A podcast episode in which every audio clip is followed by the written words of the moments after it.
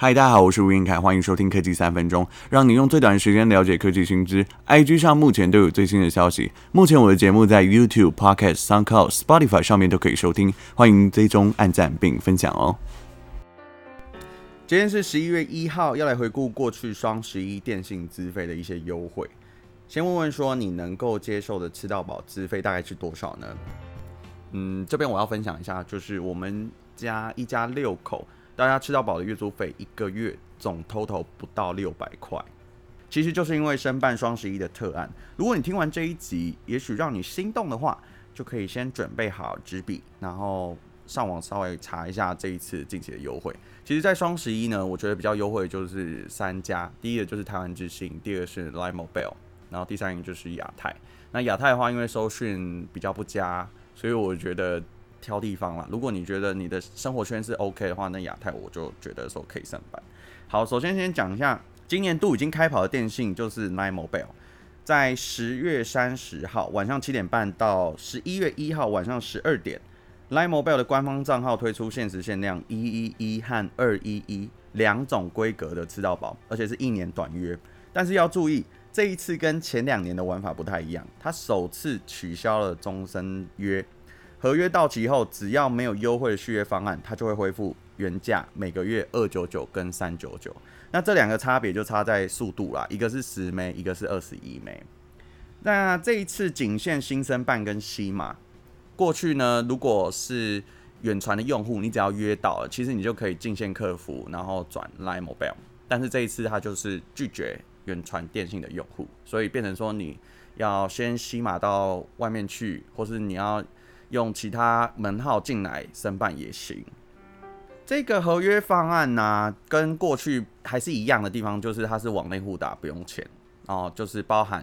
远传电信里面的门号。OK，一一的部分我们刚刚讲它是十枚上网吃到饱嘛，然后往外市话各送十一分钟，二一一的话是送三十分钟，超过的话每分钟六块钱，这个通信费有点贵一点啊。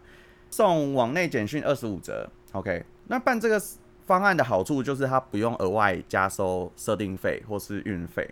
预缴款六百块可以用信用卡或是用 Line Pay，那它也会折抵在下一期的月租费，一直扣扣到这个六百块结束为止。那如果你的家人呐、啊、朋友都是用远传的用户，那我觉得网内互打真的很蛮适合的。现在大家都其实是用 Line 打电话，所以我觉得其实有网络吃到饱就已经很好了。然后对于网速如果没有很苛求，就是传传图片啊，然后听歌看影片，十 M 或是二十一 M 其实已经很够用了。那接下来要说说电信业者双十一的这个历史，最初是台湾之星在二零一六年的时候开始的。那网路门市那时候呢，建好就是想要抢实体门市的业绩啊，所以推出一八八的吃到饱。那那时候就打响了网络门市的第一局，那时候限量五千门，其实蛮好抢的。因为那时候我在上课，然后我就看到这个讯息的时候，我马上就打电话回家说：“哎妈，我双证件准备好，我也要来抢。”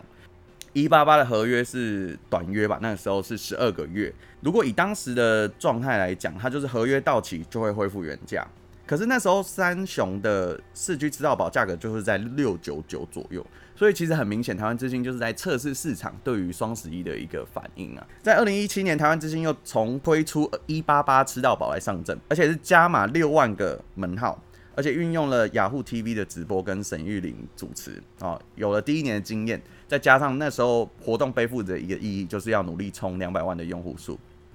所以加上。他们在做一些基础建设的时候，网络门市频宽加大，或是加强购物的安全性，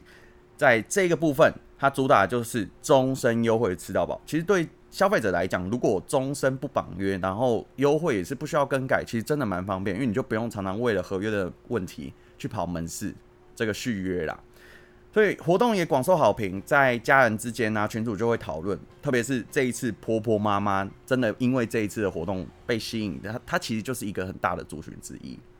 那因为年年双十一出货量越来越大，这个也是缺点，就是造成他们在物流上面的效率很差，会在一个月内你会收到货。OK，那现在应该是有处理好这件事情了啦。那不过也看得出来，会吸引更多使用者在网物门市下订单。时间轴来到二零一八年，在十月三十一号推出影片，他那时候台湾之星就预告说又要推出新活动了，先推出一个影片，证明说哦，他们可是花了一年在准备啊，然后教你要绑定 LINE 官方账号的用户才能得到序号。在十一月八号的晚上，LINE Mobile 加入战局，可能推出的一个资费就是超杀优惠一一二一一，结果台湾之星就吓到了，原本以为躺着赚。当天晚上马上开会更改资费来应战，也就是在十一月九号晚间就推出八八跟一八八两种资费的吃到饱。那在那个时候就主打绑约二十四个月，而且是终身约。当然同期也有亚太电信推出十一元的方案。那这个资费其实它很适合拿来给小学生打电话用，因为它就是一个养门号的概念啊，一个月只要一 GB，然后量到。降速变成一二八 K，那一二八 K 能干嘛？就只是来滑 PTT 或是打电话，就这样 FaceTime 这个基本的还是可以的。那在二零一九年，台湾之星推出相同的资费，一样是八八一八八这两个相同方案来应战，只是一个是十枚，和另外一个就变成不降速吃到饱，取消了终身约，而且改绑了三十六个月的长约。但是唯一优点就是你可以抢先升级试用五 G。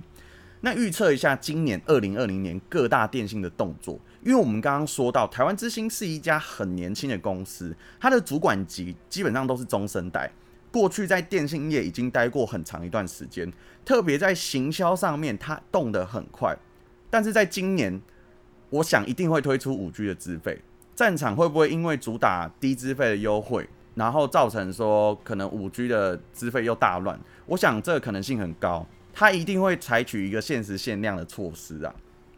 那另外也会主打五 G 的手机补贴方案，维持中月租优惠，外加便宜的手机等等。因为大家手机普遍还不支援五 G 嘛，那要先把中手持终端的饼做大，接下来才可以从资费开始下手，提高用户的市占率。但是单办门号还是没有办法继续主打优惠的价格啦，所以依然还是可能会用二十四到三十六个月的合约这个长约来绑住消费者。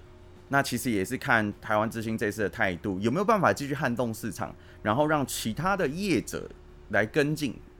我觉得有待观察。另外，过去抢四九九约的那些民众，也就是明年五月，他们合约也逐渐要到期了。那其实。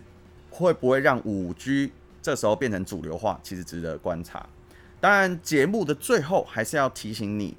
还是要依你使用的地点、你常去的地方，你去申请一下七天的试用。比如说像你的家里啊、学校或是公司，都去测一测，去测速一下，或是去尖峰时间看一下，说有没有频宽壅塞的状况啊，或是讯号不足的部分。